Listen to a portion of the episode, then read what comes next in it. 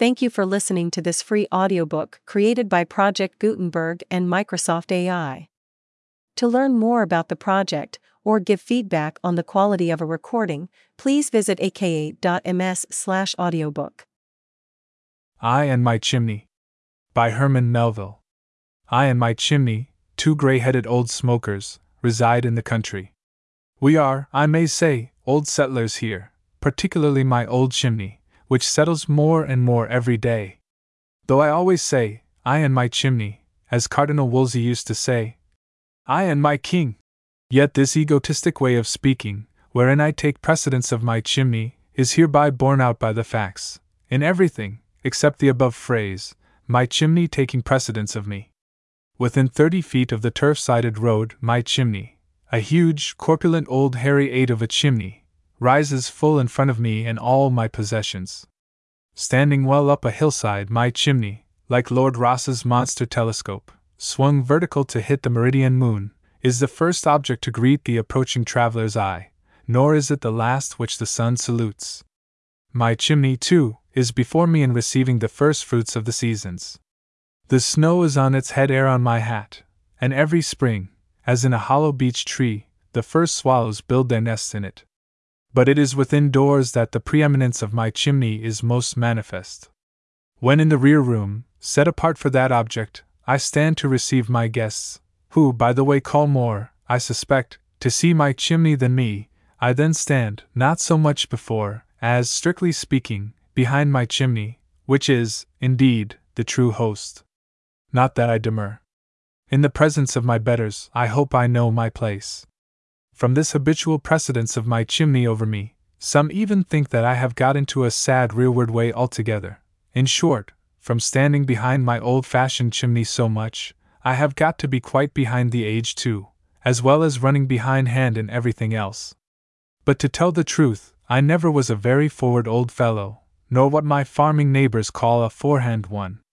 Indeed, those rumors about my behindhandedness are so far correct that I have an odd sauntering way with me sometimes of going about with my hands behind my back. As for my belonging to the rearguard in general, certain it is, I bring up the rear of my chimney, which, by the way, is this moment before me, and that, too, both in fancy and fact.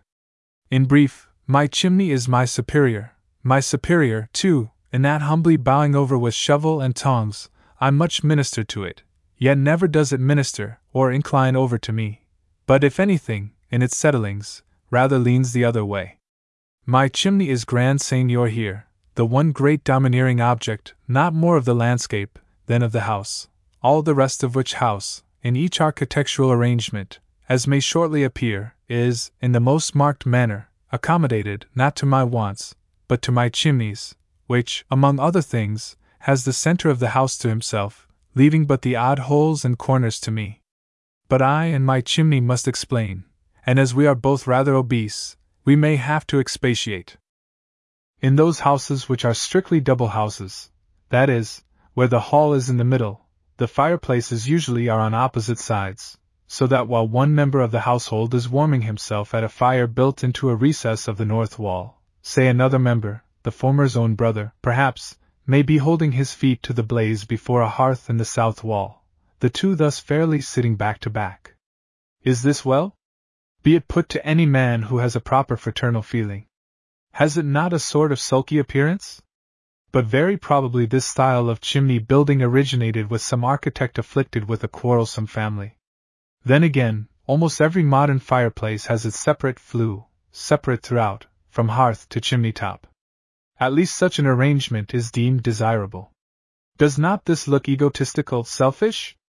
But still more, all these separate flues, instead of having independent masonry establishments of their own, or instead of being grouped together in one federal stock in the middle of the house, instead of this, I say, each flue is surreptitiously honeycombed into the walls, so that these last are here and there, or indeed almost anywhere, treacherously hollow, and in consequence, more or less weak.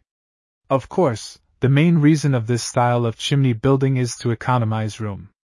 In cities, where lots are sold by the inch, small space is to spare for a chimney constructed on magnanimous principles. And, as with most thin men, who are generally tall, so with such houses, what is lacking in breadth must be made up in height. This remark holds true even with regard to many very stylish abodes, built by the most stylish of gentlemen. And yet, when that stylish gentleman, Louis le Grand of France, would build a palace for his lady, friend, Madame de Maintenon, he built it but one story high, in fact in the cottage style. But then, how uncommonly quadrangular, spacious, and broad, horizontal acres, not vertical ones. Such is the palace, which, in all its one storied magnificence of Languedoc marble, in the garden of Versailles, still remains to this day. Any man can buy a square foot of land and plant a liberty pole on it, but it takes a king to set apart whole acres for a grand trianon. But nowadays it is different, and furthermore, what originated in a necessity has been mounted into a vaunt. In towns there is large rivalry in building tall houses. If one gentleman builds his house four stories high, and another gentleman comes next door and builds five stories high, then the former, not to be looked down upon that way, immediately sends for his architect and claps a fifth and a sixth story on top of his previous four.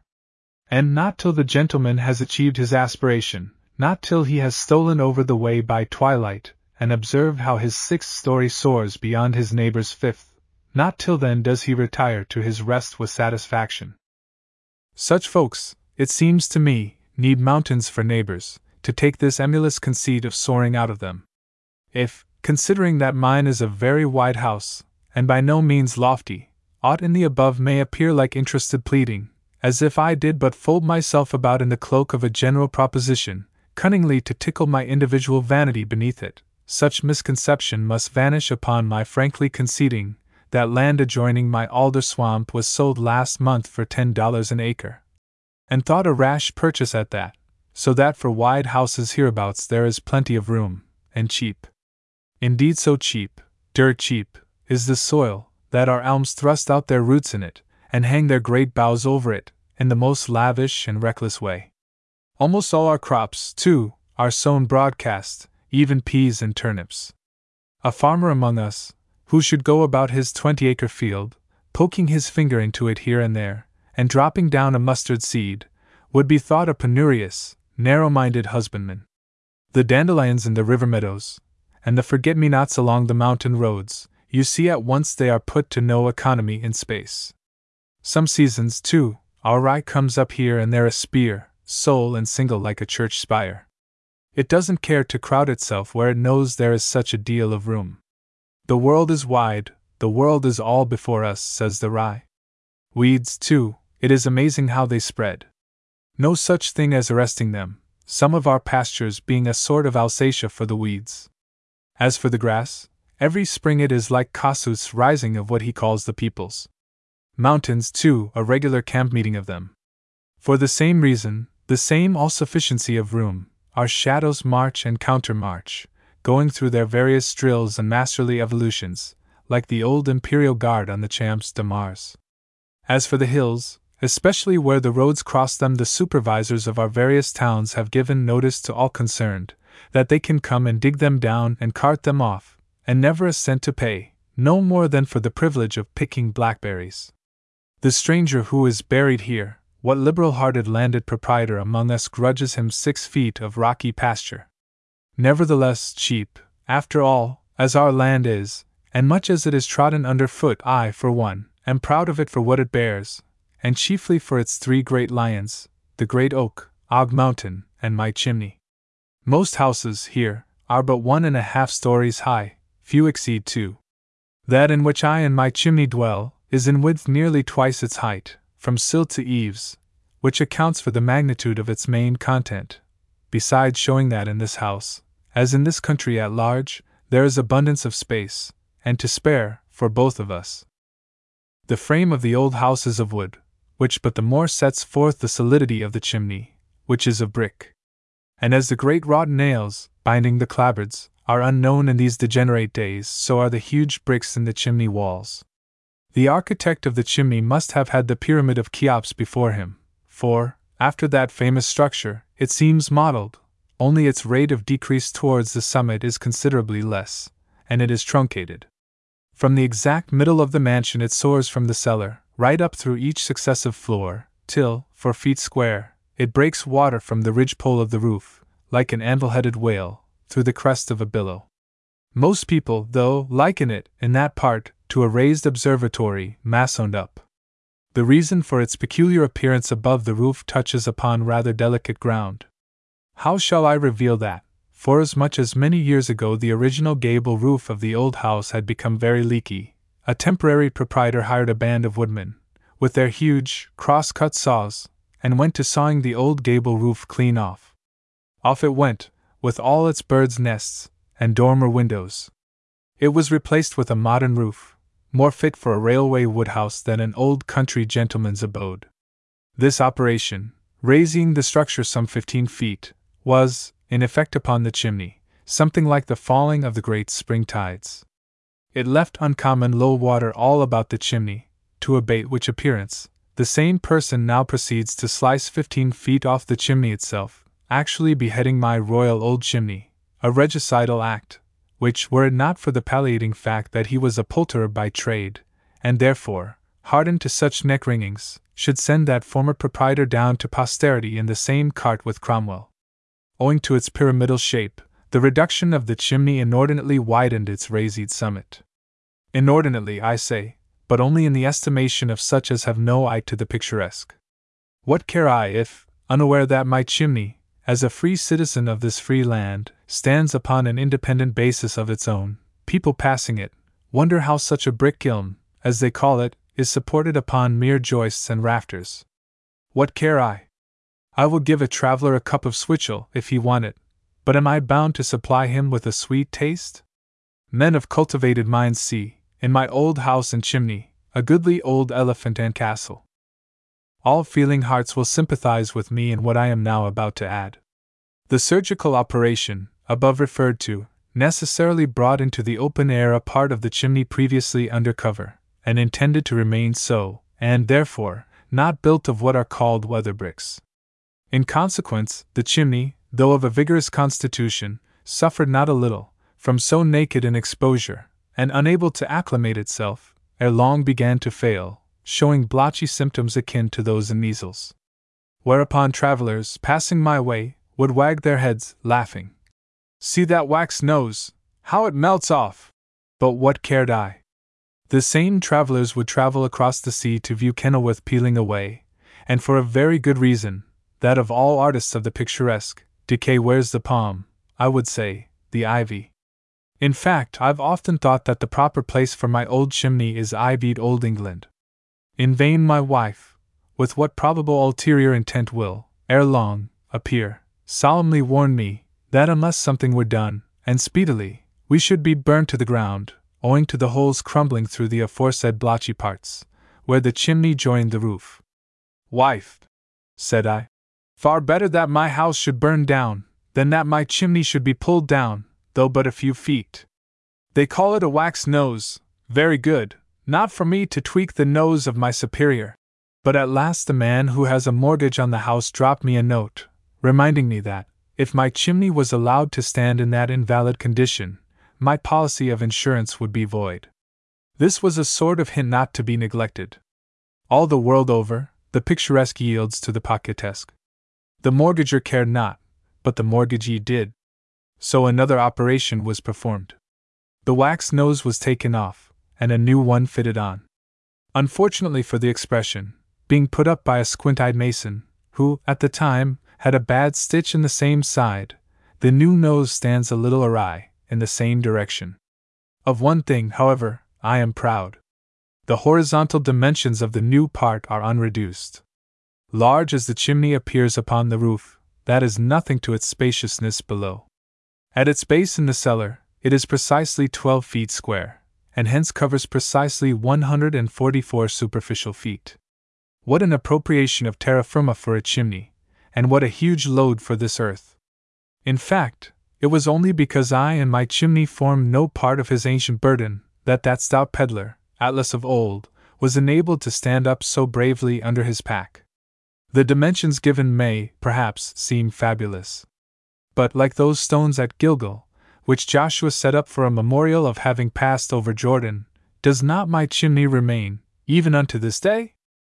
Very often I go down into my cellar, and attentively survey that vast square of masonry. I stand long, and ponder over, and wonder at it. It has a druidical look, away down in the umbrageous cellar there whose numerous vaulted passages, and far glens of gloom, resemble the dark, damp depths of primeval woods. So strongly did this conceit steal over me, so deeply was I penetrated with wonder at the chimney, that one day, when I was a little out of my mind, I now think, getting a spade from the garden, I set to work, digging round the foundation, especially at the corners thereof, obscurely prompted by dreams of striking upon some old, earthen worn memorial of that bygone day, when, into all this gloom, the light of heaven entered, as the masons laid the foundation stones, peradventure sweltering under an August sun, or pelted by a March storm. Plying my blunted spade, how vexed was I by that ungracious interruption of a neighbor who, calling to see me upon some business, and being informed that I was below, said I need not be troubled to come up, but he would go down to me, and so, without ceremony, and without my having been forewarned, suddenly discovered me, digging in my cellar. Gold digging, sir? Nay, sir, answered I, starting. I was merely, ahem, merely, I say I was merely digging round my chimney. Ah, loosening the soil, to make it grow. Your chimney, sir, you regard as too small, I suppose, needing further development, especially at the top? Sir, said I, throwing down the spade, do not be personal. I and my chimney. Personal? Sir, I look upon this chimney less as a pile of masonry than as a personage. It is the king of the house. I am but a suffered and inferior subject. In fact, I would permit no jibes to be cast at either myself or my chimney, and never again did my visitor refer to it in my hearing, without coupling some compliment with the mention. It well deserves a respectful consideration. There it stands, solitary and alone, not a council of ten flues, but like His Sacred Majesty of Russia, a unit of an autocrat. Even to me, its dimensions at times seem incredible. It does not look so big, no, not even in the cellar. By the mere eye, its magnitude can be but imperfectly comprehended, because only one side can be received at one time, and said side can only present 12 feet, linear measure. But then, each other side also is 12 feet long, and the whole obviously forms a square, and 12 times 12 is 144. And so, an adequate conception of the magnitude of this chimney is only to be got at by a sort of process in the higher mathematics by a method somewhat akin to those whereby the surprising distances of fixed stars are computed. It need hardly be said that the walls of my house are entirely free from fireplaces. These all congregate in the middle, in the one grand central chimney, upon all four sides of which are hearths, two tiers of hearths, so that when, in the various chambers, my family and guests are warming themselves of a cold winter's night, just before retiring, then, though at the time they may not be thinking so, all their faces mutually look towards each other, yeah, all their feet point to one center, and when they go to sleep in their beds, they all sleep round one warm chimney, like so. Many Iroquois Indians, in the woods, round their one heap of embers. And just as the Indian's fire serves, not only to keep them comfortable, but also to keep off wolves and other savage monsters, so my chimney, by its obvious smoke at top, keeps off prowling burglars from the towns. For what burglar or murderer would dare break into an abode from whose chimney issues such a continual smoke? Betokening that if the inmates are not stirring, at least fires are, and in case of an alarm, candles may readily be lighted, to say nothing of muskets. But stately as is the chimney, yea, grand high altar as it is, right worthy for the celebration of High Mass before the Pope of Rome, and all his cardinals, yet what is there perfect in this world? Caius Julius Caesar, had he not been so inordinately great, they say that Brutus, Cassius, Antony, and the rest, had been greater. My chimney, were it not so mighty in its magnitude, my chambers had been larger. How often has my wife ruefully told me, that my chimney, like the English aristocracy, casts a contracting shade all round it.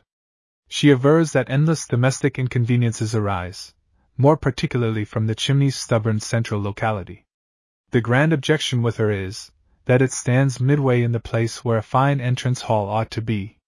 In truth, There is no hall whatever to the house, nothing but a sort of square landing place, as you enter from the wide front door. A roomy enough landing place, I admit, but not attaining to the dignity of a hall. Now, as the front door is precisely in the middle of the front of the house, inwards it faces the chimney.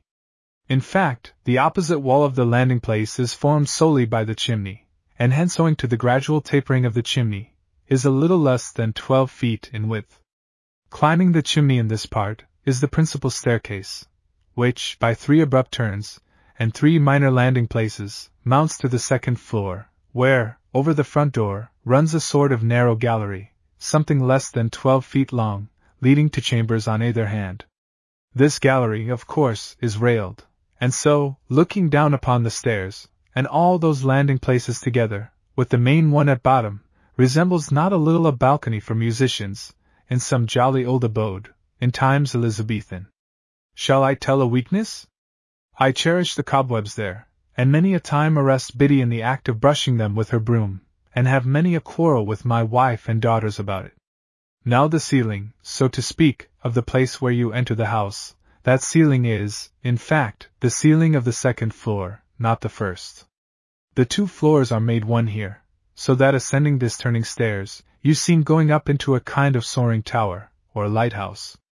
At the second landing, midway up the chimney, is a mysterious door, entering to a mysterious closet, and here I keep mysterious cordials, of a choice, mysterious flavor, made so by the constant nurturing and subtle ripening of the chimney's gentle heat, distilled through that warm mass of masonry. Better for wines is it than voyages to the Indias. My chimney itself a tropic, a chair by my chimney in a November day is as good for an invalid as a long season spent in Cuba. Often I think how grapes might ripen against my chimney. How my wife's geraniums bud there. Bud in December. Her eggs, too, can't keep them near the chimney, an account of the hatching. Ah, a warm heart has my chimney. How often my wife was at me about that projected grand entrance hall of hers, which was to be knocked clean through the chimney, from one end of the house to the other, and astonish all guests by its generous amplitude. But, wife, said I, the chimney, consider the chimney, if you demolish the foundation, what is to support the superstructure? Oh, that will rest on the second floor. The truth is, women know next to nothing about the realities of architecture. However, my wife still talked of running her entries and partitions. She spent many long nights elaborating her plans, in imagination building her boasted hall through the chimney, as though its high mightiness were a mere spear of sorrel top. At last, I gently reminded her that, little as she might fancy it, the chimney was a fact, a sober, substantial fact, which, in all her plannings, it would be well to take into full consideration. But this was not of much avail. And here, respectfully craving her permission, I must say a few words about this enterprising wife of mine. Though in years nearly old as myself, in spirit she is young as my little sorrel mare, Trigger, that threw me last fall. What is extraordinary, though she comes of a rheumatic family, she is straight as a pine, never has any aches, while for me with the sciatica, I am sometimes as crippled up as any old apple tree. But she has not so much as a toothache. As for her hearing, let me enter the house in my dusty boots, and she away up in the attic and for her sight, Biddy, the housemaid, tells other people's housemaids that her mistress will spy a spot on the dresser straight through the pewter platter, put up on purpose to hide it. Her faculties are alert as her limbs and her senses. No danger of my spouse dying of torpor. The longest night in the year I've known her lie awake, planning her campaign for the morrow. She is a natural projector. The maxim, whatever is, is right, is not hers. Her maxim is, whatever is, is wrong, and what is more, must be altered, and what is still more, must be altered right away. Dreadful maxim for the wife of a dozy old dreamer like me, who dote on seventh days as days of rest, and out of a sabbatical horror of industry, will, on a week day, go out of my road a quarter of a mile, to avoid the sight of a man at work. That matches are made in heaven, may be, but my wife would have been just the wife for Peter the Great, or Peter the Piper. How she would have set in order that huge littered empire of the one, and with indefatigable painstaking picked the peck of pickled peppers for the other. But the most wonderful thing is, my wife never thinks of her end. Her youthful incredulity, as to the plain theory, and still plainer fact of death, hardly seems Christian. Advanced in years, as she knows she must be, my wife seems to think that she is to teem on, and be inexhaustible forever. She doesn't believe in old age. At that strange promise in the plain of Mamre, my old wife, unlike old Abraham's, would not have jeeringly laughed within herself. Judge how to me, who, sitting in the comfortable shadow of my chimney, smoking my comfortable pipe, with ashes not unwelcome at my feet, and ashes not unwelcome all but in my mouth, and who am thus in a comfortable sort of not unwelcome, though, indeed, ashy enough way, reminded of the ultimate exhaustion even of the most fiery life. Judge how to me this unwarrantable vitality in my wife must come, sometimes, it is true, with a moral and a calm, but oftener with a breeze and a ruffle. If the doctrine be true, that in wedlock contraries attract, by how cogent a fatality must I have been drawn to my wife! While spicily impatient of present and past, like a glass of ginger beer she overflows with her schemes, and with like energy as she puts down her foot, puts down her preserves and her pickles, and lives with them in a continual future, or ever full of expectations both from time and space, is ever restless for newspapers, and ravenous for letters. Content with the years that are gone, taking no thought for the morrow, and looking for no new thing from any person or quarter whatever, I have not a single scheme or expectation on earth save an unequal resistance of the undue encroachment of hers. Old myself, I take to oldness in things, for that cause mainly loving old Montaigne, and old cheese, and old wine, and eschewing young people, hot rolls, new books, and early potatoes, and very fond of my old claw-footed chair, and old club-footed Deacon White, my neighbor, and that still nigher old neighbor, my betwisted old grapevine, that of a summer evening leans in his elbow for cozy company at my windowsill, while I, within doors, lean over mine to meet his, and above all, high above all, am fond of my high mantled old chimney. But she, out of the infatuate juvenility of hers, takes to nothing but newness, for that cause mainly, loving new cider in autumn, and in spring, as if she were own daughter of Nebuchadnezzar, fairly raving after all sorts of salads and spinaches, and more particularly green cucumbers, though all the time nature rebukes such unsuitable young hankerings in so elderly a person, by never permitting such things to agree with her, and has an itch after recently discovered fine prospects, so no. Graveyard be in the background, and also after Swedenborgianism, and the spirit rapping philosophy, with other new views, alike in things natural and unnatural, and immortally hopeful, is forever making new flower beds even on the north side of the house where the bleak mountain wind would scarce allow the wiry weed called hardhack to gain a thorough footing, and on the roadside sets out mere pipe stems of young elms. Though there is no hope of any shade from them, except over the ruins of her great granddaughter's gravestones, and won't wear caps, but plaits her grey hair, and takes the ladies' magazine for the fashions, and always buys her new almanac a month before the new year and rises at dawn, and to the warmest sunset turns a cold shoulder, and still goes on at odd hours with her new course of history, and her French, and her music, and likes a young company, and offers to ride young colts, and sets out young suckers in the orchard, and has a spite against my elbowed old grapevine, and my club footed old neighbor, and my claw footed old chair, and above all, high above all, would fain persecute, until death, my high mantled old chimney. By what perverse magic, I a thousand times think, does such a very autumnal old lady have such a very vernal young soul? When I would remonstrate at times, she spins round on me with, Oh, don't you grumble, old man, she always calls me old man, it's I, young I, that keep you from stagnating. Well, I suppose it is so. Yeah, after all, these things are well ordered. My wife, as one of her poor relations, good soul, intimates, is the salt of the earth, and none the less the salt of my sea, which otherwise were unwholesome. She is its monsoon, too, blowing a brisk gale over it, in the one steady direction of my chimney. Not insensible of her superior energies, my wife has frequently made me propositions to take upon herself all the responsibilities of my affairs. She is desirous that, domestically, I should abdicate, that, renouncing further rule, like the Venerable Charles V., I should retire into some sort of monastery. But indeed, the chimney accepted, I have little authority to lay down.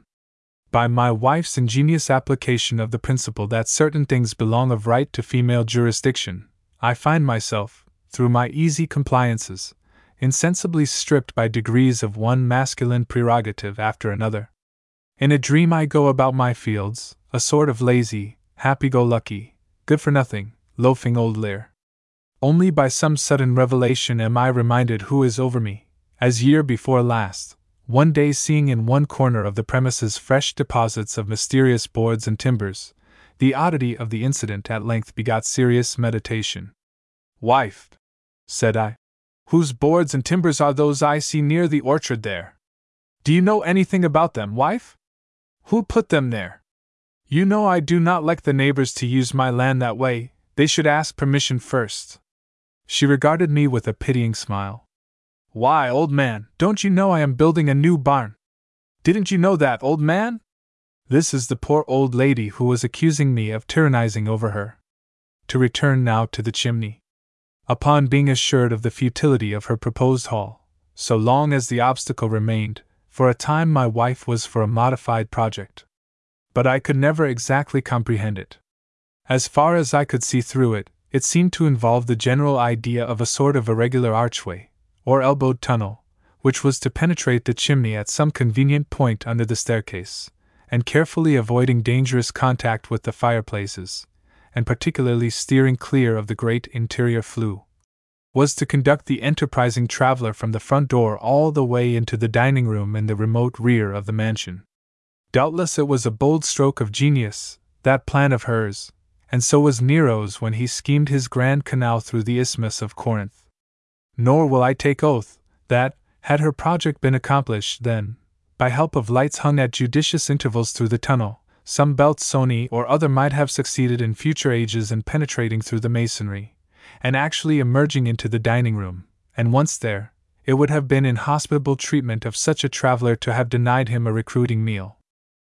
But my bustling wife did not restrict her objections, nor in the end confine her proposed alterations to the first floor. Her ambition was of the mounting order. She ascended with her schemes to the second floor, and so to the attic. Perhaps there was some small ground for her discontent with things as they were. The truth is, there was no regular passageway upstairs or down, unless we again accept that little orchestra gallery before mentioned. And all this was owing to the chimney, which my gamesome spouse seemed despitefully to regard as the bully of the house. On all its four sides, nearly all the chambers sidled up to the chimney for the benefit of a fireplace. The chimney would not go to them, they must needs go to it. The consequence was, almost every room, like a philosophical system, was in itself an entry, or passageway to other rooms, and systems of rooms, a whole suite of entries, in fact. Going through the house, you seem to be forever going somewhere, and getting nowhere.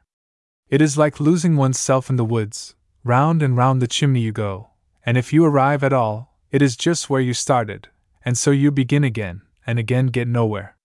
Indeed, though I say it not in the way of fault finding at all, never was there so labyrinthine an abode. Guests will tarry with me several weeks and every now and then be anew astonished at some unforeseen apartment. The puzzling nature of the mansion, resulting from the chimney, is peculiarly noticeable in the dining room, which has no less than nine doors, opening in all directions, and into all sorts of places. A stranger for the first time entering this dining room, and naturally taking no special heed at which door he entered, will, upon rising to depart, commit the strangest blunders. Such, for instance, as opening the first door that comes handy, and finding himself stealing upstairs by the back passage. Shutting that, he will proceed to another, and be aghast at the cellar yawning at his feet. Trying a third, he surprises the housemaid at her work. In the end, no more relying on his own unaided efforts, he procures a trusty guide in some passing person, and in good time successfully emerges. Perhaps as curious a blunder as any was that of a certain stylish young gentleman, a great exquisite, in whose judicious eyes my daughter Anna had found a special favor. He called upon the young lady one evening, and found her alone in the dining room at her needlework. He stayed rather late, and after abundance of superfine discourse, all the while retaining his hat and cane, made his profuse adieus, and with repeated graceful bows proceeded to depart, after fashion of courtiers from the Queen, and by so doing, opening a door at random, with one hand placed behind, very effectually succeeded in backing himself into a dark pantry, where he carefully shut himself up. Wondering there was no light in the entry. After several strange noises as of a cat among the crockery, he reappeared through the same door, looking uncommonly crestfallen, and with a deeply embarrassed air, requested my daughter to designate at which of the nine he should find exit. When the mischievous Anna told me the story, she said it was surprising how unaffected and matter of fact the young gentleman's manner was after his reappearance. He was more candid than ever, to be sure, having inadvertently thrust his white kids into an open drawer of Havana sugar, under the impression, probably, that being what they call a sweet fellow, his route might possibly lie in that direction. Another inconvenience resulting from the chimney is the bewilderment of a guest in gaining his chamber, many strange doors lying between him and it. To direct him by finger posts would look rather queer, and just as queer in him to be knocking at every door on his route, like London city guests, the king, at Temple Bar. Now, of all these things and many, many more, my family continually complained. At last, my wife came out with her sweeping proposition, in toto to abolish the chimney. What? said I. Abolish the chimney? To take out the backbone of anything, wife, is a hazardous affair. Spines out of backs, and chimneys out of houses, are not to be taken like frosted lead pipes from the ground. Besides, added I, the chimney is the one grand permanence of this abode. If undisturbed by innovators, then in future ages, when all the house shall have crumbled from it, this chimney will still survive, a Bunker Hill monument. No, no, wife, I can't abolish my backbone. So said I then. But who is sure of himself, especially an old man, with both wife and daughters ever at his elbow and ear? In time, I was persuaded to think a little better of it, in short, to take the matter into preliminary consideration. At length it came to pass that a master mason, a rough sort of architect, one Mr. Scribe, was summoned to a conference. I formally introduced him to my chimney. A previous introduction from my wife had introduced him to myself. He had been not a little employed by that lady, in preparing plans and estimates for some of her extensive operations in drainage. Having, with much ado, extorted from my spouse the promise that she would leave us to an unmolested survey, I began by leading Mr. Scribe down to the root of the matter, in the cellar. Lamp in hand I descended, for though upstairs it was noon, below it was night. We seemed in the pyramids, and I, with one hand holding my lamp overhead, and with the other pointing out, in the obscurity, the hoar mass of the chimney, seemed some Arab guide, showing the cobwebbed mausoleum of the great god Apis. This is a most remarkable structure, sir, said the master mason, after long contemplating it in silence. A most remarkable structure, sir. Yes, said I complacently. Everyone says so. But large as it appears above the roof, I would not have inferred the magnitude of this foundation, sir. Eyeing it critically. Then taking out his rule, he measured it. Twelve feet square, 144 square feet. Sir, this house would appear to have been built simply for the accommodation of your chimney. Yes, my chimney and me. Tell me candidly now, I added, would you have such a famous chimney abolished? I wouldn't have it in a house of mine, sir, for a gift, was the reply. It's a losing affair altogether, sir. Do you know, sir, that in retaining this chimney, you are losing, not only 144 square feet of good ground, but likewise a considerable interest upon a considerable principal? How? Look, sir, said he, taking a bit of red chalk from his pocket, and figuring against the whitewashed wall. Twenty times eight is so and so, then forty-two times thirty, nine is so and so, ain't it, sir? Well, add those together, and subtract this here, then that makes so and so. Still chalking away. To be brief, after no small ciphering, Mr. Scribe informed me that my chimney contained, I am ashamed to say how many thousand and odd valuable bricks.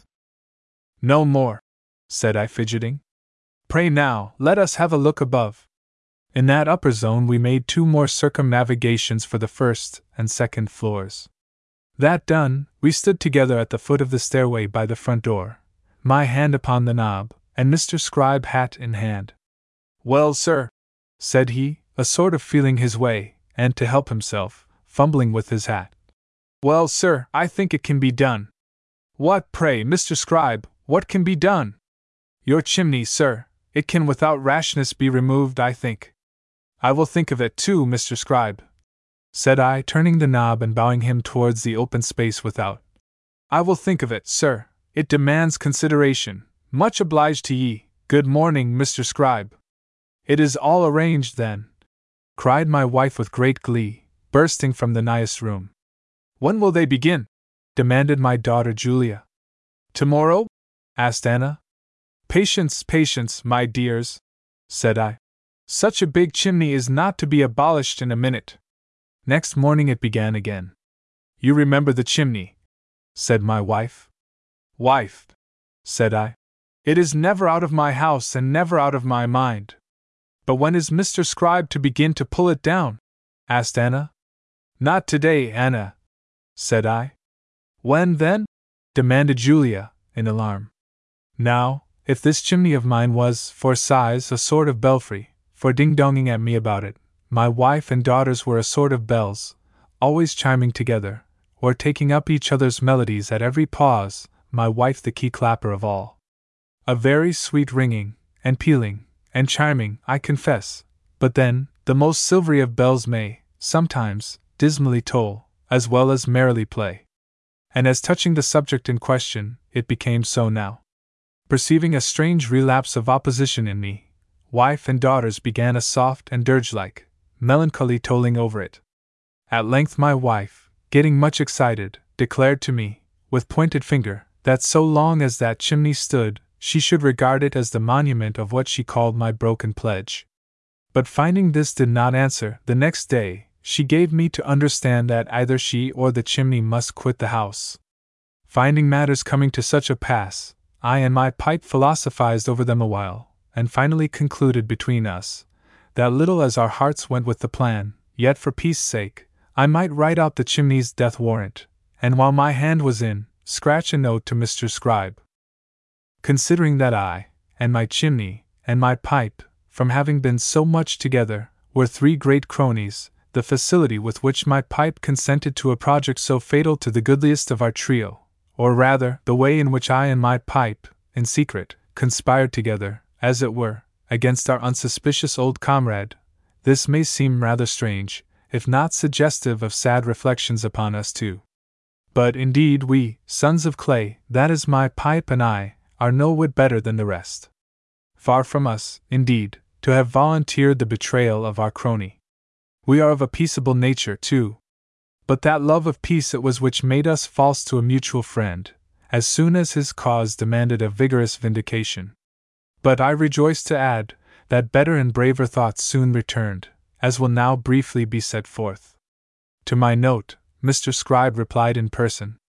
Once more we made a survey, mainly now with a view to a pecuniary estimate.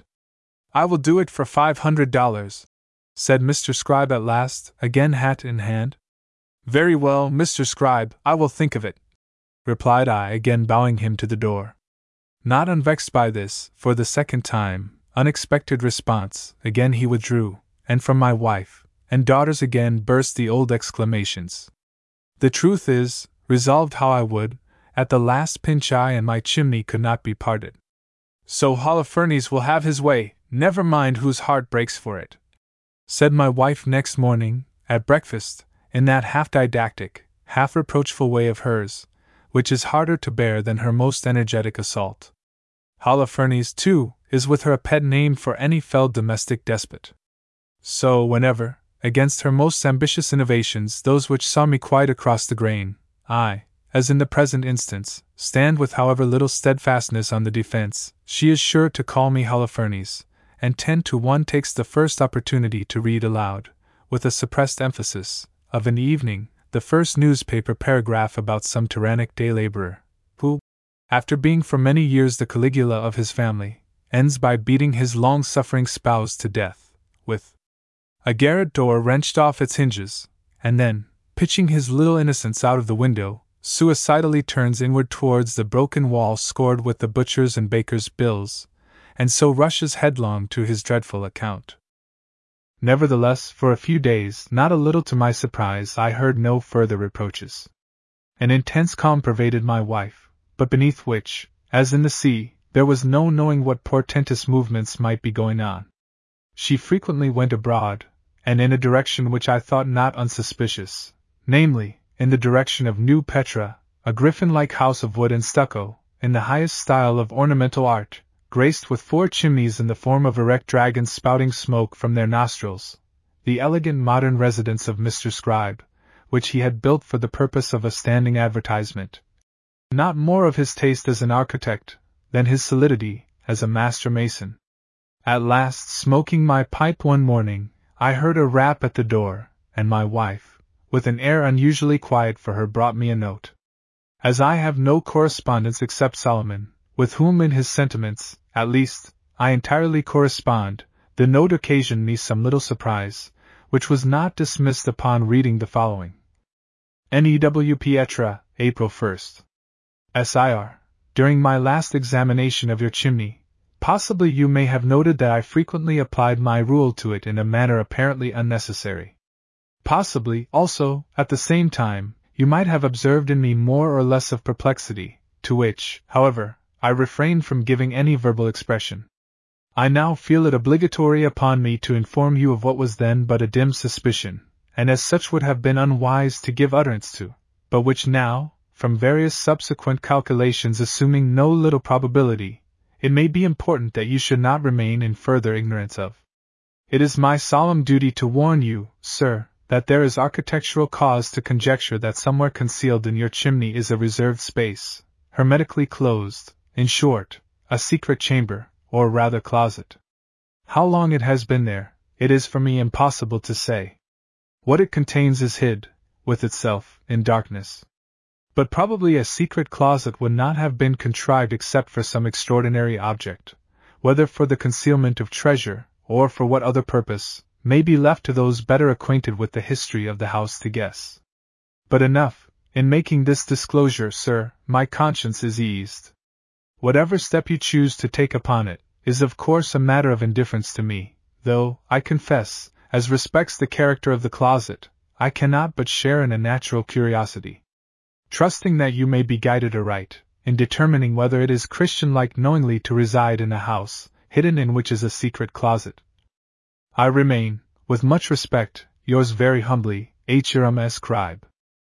My first thought upon reading this note was, not of the alleged mystery of manner to which, at the outset, it alluded, for none such had I at all observed in the master mason during his surveys, but of my late kinsman, Captain Julian Dacres, long a shipmaster and merchant in the Indian trade, who, about thirty years ago, and at the ripe age of ninety, died a bachelor, and in this very house, which he had built. He was supposed to have retired into this country with a large fortune. But to the general surprise, after being at great cost in building himself this mansion, he settled down into a sedate, reserved, and inexpensive old age, which by the neighbors was thought all the better for his heirs. But lo! Upon opening the will, his property was found to consist but of the house and grounds, and some ten thousand dollars in stocks.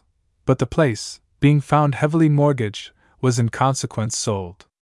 Gossip had its day, and left the grass quietly to creep over the captain's grave, where he still slumbers in a privacy as unmolested as if the billows of the Indian Ocean, instead of the billows of inland verdure, rolled over him.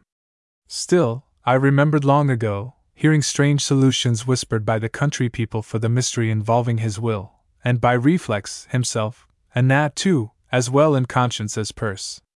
But people who could circulate the report, which they did, that Captain Julian Dacres had, in his day, been a Borneo pirate, surely were not worthy of credence in their collateral notions.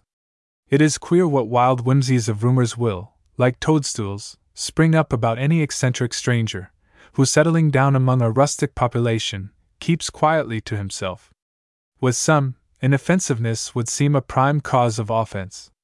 But what chiefly had led me to scout at these rumors, particularly as referring to concealed treasure, was the circumstance that the stranger, the same who raised the roof and the chimney, into whose hands the estate had passed on my kinsman's death, was of that sort of character that had there been the least ground for those reports, he would speedily have tested them, by tearing down and rummaging the walls. Nevertheless, the note of Mr. Scribe, so strangely recalling the memory of my kinsman, very naturally chimed in with what had been mysterious, or at least unexplained, about him. Vague flashings of ingots united in my mind with vague gleamings of skulls. But the first cool thoughts soon dismissed such chimeras, and with a calm smile, I turned towards my wife, who, meantime, had been sitting near by, impatient enough, I dare say, to know who could have taken it into his head to write me a letter. Well, old man, said she, who is it from, and what is it about? Read it, wife, said I, handing it. Read it she did, and then, such an explosion! I will not pretend to describe her emotions, or repeat her expressions. Enough that my daughters were quickly called in to share the excitement. Although they had never dreamed of such a revelation as Mr. Scribe's, yet upon the first suggestion they instinctively saw the extreme likelihood of it. In corroboration, they cited first my kinsman, and second, my chimney, alleging that the profound mystery involving the former, and the equally profound masonry involving the latter, though both acknowledged facts, were alike preposterous on any other supposition than the secret closet. But all this time I was quietly thinking to myself, could it be hidden from me that my credulity in this instance would operate very favorably to a certain plan of theirs? How to get to the secret closet, or how to have any certainty about it at all, without making such fell work with my chimney as to render its set destruction superfluous. That my wife wished to get rid of the chimney, it needed no reflection to show, and that Mr. Scribe, for all his pretended disinterestedness, was not opposed to pocketing five hundred dollars by the operation, seemed equally evident. That my wife had, in secret, laid heads together with Mr. Scribe, I at present refrain from affirming. But when I consider her enmity against my chimney, and the steadiness with which at the last she is wont to carry out her schemes, if by hook or crook she can, especially after having been once baffled, why, I scarcely knew at what step of hers to be surprised. Of one thing only was I resolved that I and my chimney should not budge. In vain all protests. Next morning I went out into the road, where I had noticed a diabolical looking old gander that, for its doughty exploits in the way of scratching into forbidden enclosures, had been rewarded by its master with a portentous, four pronged, wooden decoration, in the shape of a collar of the Order of the Garrote.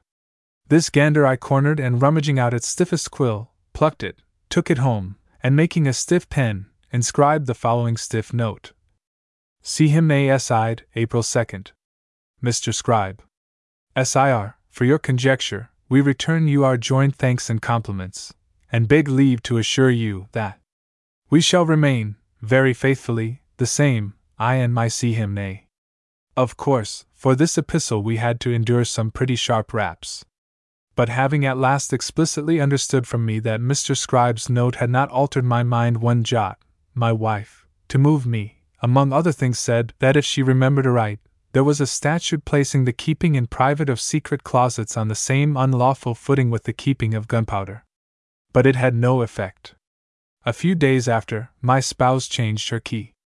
It was nearly midnight, and all were in bed but ourselves, who sat up, one in each chimney corner, she, needles in hand, indefatigably knitting a sock, I, pipe in mouth, indolently weaving my vapors. It was one of the first of the chill nights in autumn. There was a fire on the hearth, burning low. The air without was torpid and heavy, the wood, by an oversight, of the sort called soggy. Do look at the chimney, she began. Can't you see that something must be in it? Yes, wife. Truly there is smoke in the chimney, as in Mr. Scribe's note. Smoke?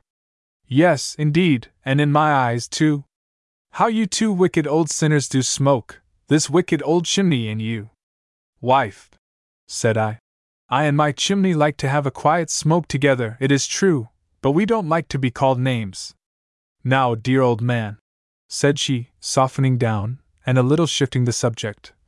When you think of that old kinsman of yours, you know there must be a secret closet in this chimney. Secret ash hole, wife, why don't you have it?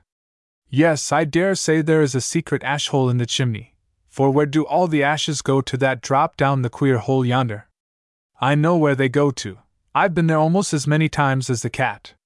What devil, wife, prompted you to crawl into the ash hole? Don't you know that St. Dunstan's devil emerged from the ash hole? You will get your death one of these days, exploring all about as you do. But supposing there be a secret closet, what then? What then? Why, what should be in a secret closet but dry bones, wife? Broke in I with a puff, while the sociable old chimney broke in with another. There again! Oh, how this wretched old chimney smokes! Wiping her eyes with her handkerchief. I've no doubt the reason it smokes so is, because that secret closet interferes with the flue. Do see, too, how the jambs here keep settling, and it's downhill all the way from the door to this hearth. This horrid old chimney will fall on our heads yet, depend upon it, old man. Yes, wife, I do depend on it. Yes, indeed, I place every dependence on my chimney. As for its settling, I like it. I, too, am settling, you know, in my gait. I and my chimney are settling together, and shall keep settling, too, till, as in a great feather bed, we shall both have settled away clean out of sight. But this secret oven, I mean, secret closet of yours, wife, where exactly do you suppose that secret closet is? That is for Mr. Scribe to say. But suppose he cannot say exactly, what, then? Why, then he can prove, I am sure, that it must be somewhere or other in this horrid old chimney.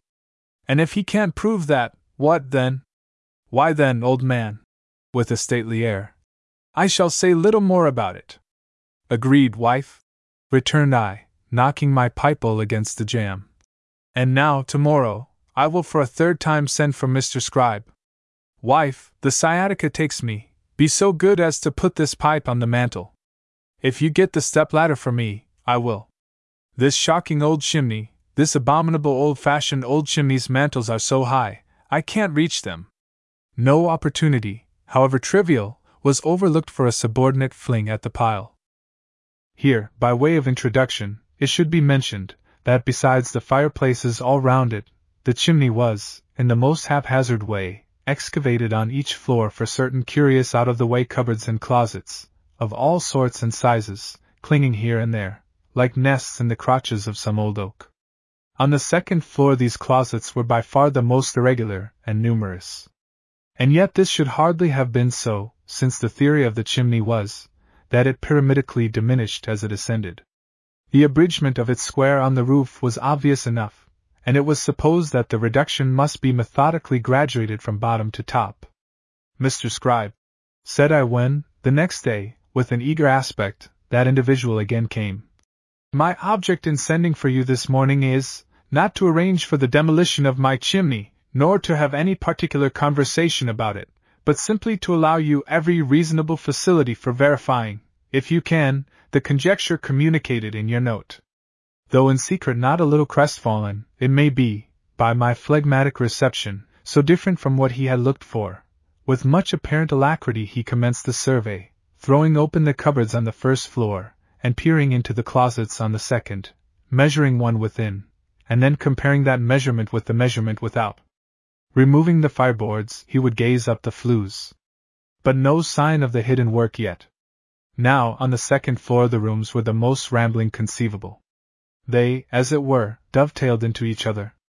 They were of all shapes, not one mathematically square room among them all, a peculiarity which by the master mason had not been unobserved. With a significant, not to say portentous expression, he took a circuit of the chimney, measuring the area of each room around it, then going downstairs, and out of doors, he measured the entire ground area, then compared the sum total of the areas of all the rooms on the second floor with the ground area, then, returning to me in no small excitement, announced that there was a difference of no less than two hundred and odd square feet, room enough, in all conscience, for a secret closet. But, Mr. Scribe, said I, stroking my chin, have you allowed for the walls, both main and sectional? They take up some space, you know. Ah, uh, I had forgotten that. Tapping his forehead. But, still ciphering on his paper.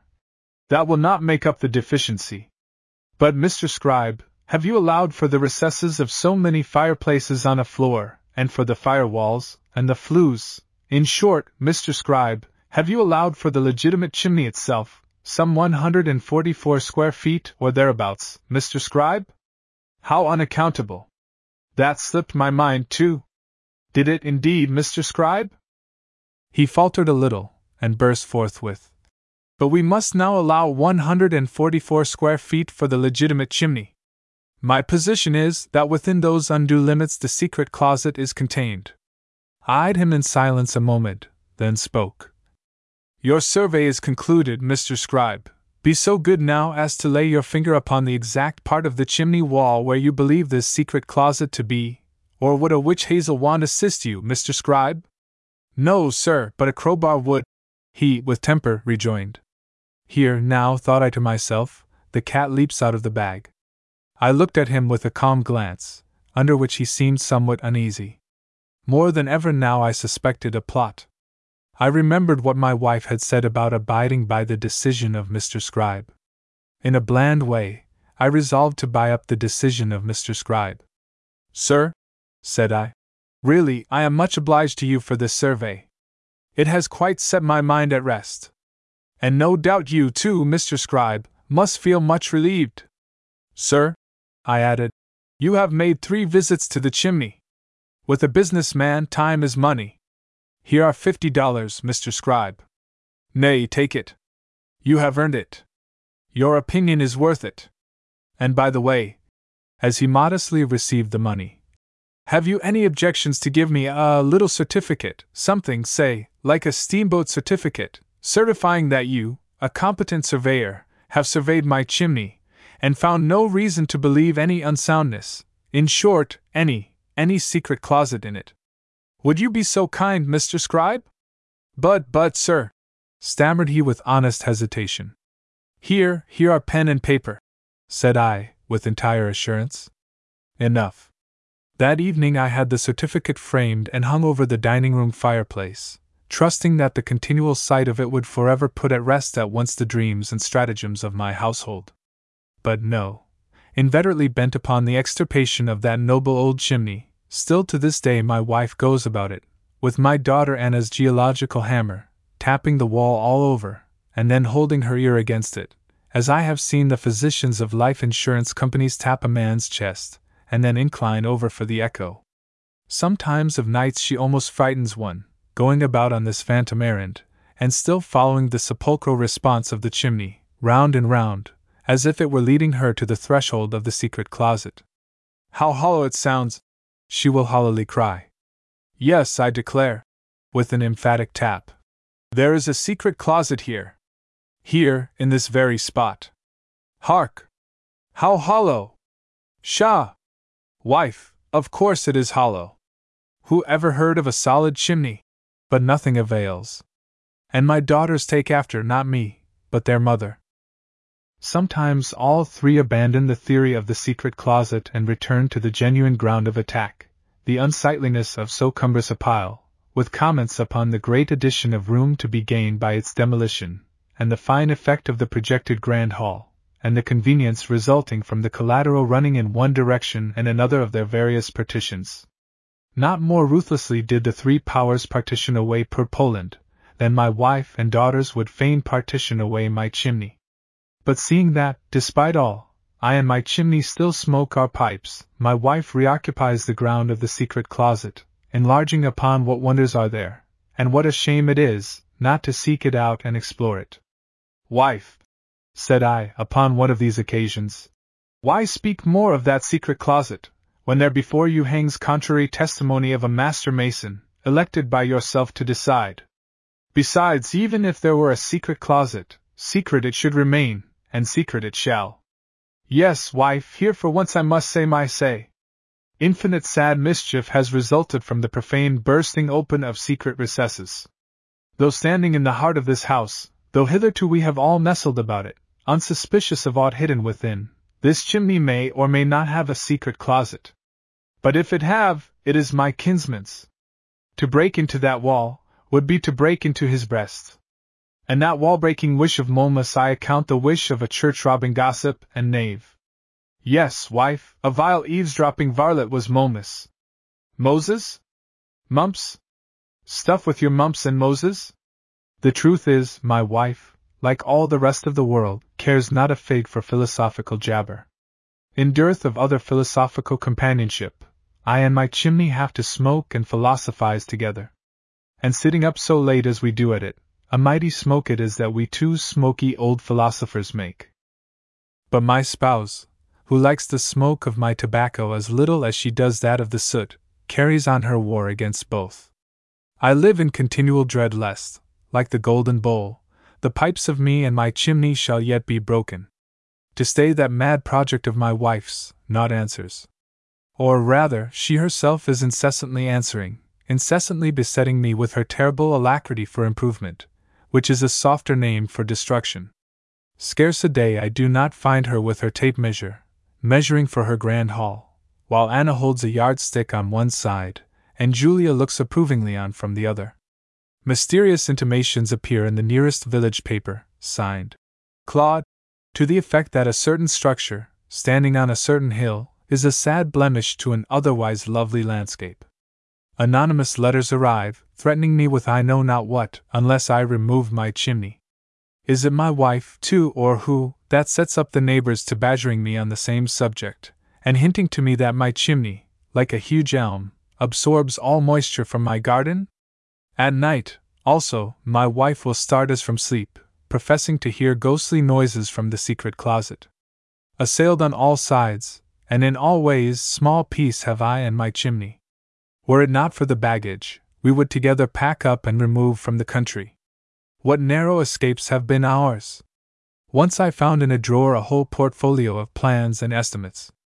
Another time, upon returning after a day's absence, I discovered my wife standing before the chimney in earnest conversation with a person whom I at once recognized as a meddlesome architectural reformer, who, because he had no gift for putting up anything, was ever intent upon pulling them down in various parts of the country having prevailed upon half witted old folks to destroy their old fashioned houses, particularly the chimneys. But worst of all was, that time I unexpectedly returned at early morning from a visit to the city, and upon approaching the house, narrowly escaped three brickbats which fell, from high aloft, at my feet. Glancing up, what was my horror to see three savages, in blue jean overalls in the very act of commencing the long threatened attack. I, indeed, thinking of those three brickbats, I and my chimney have had narrow escapes. It is now some seven years since I have stirred from my home.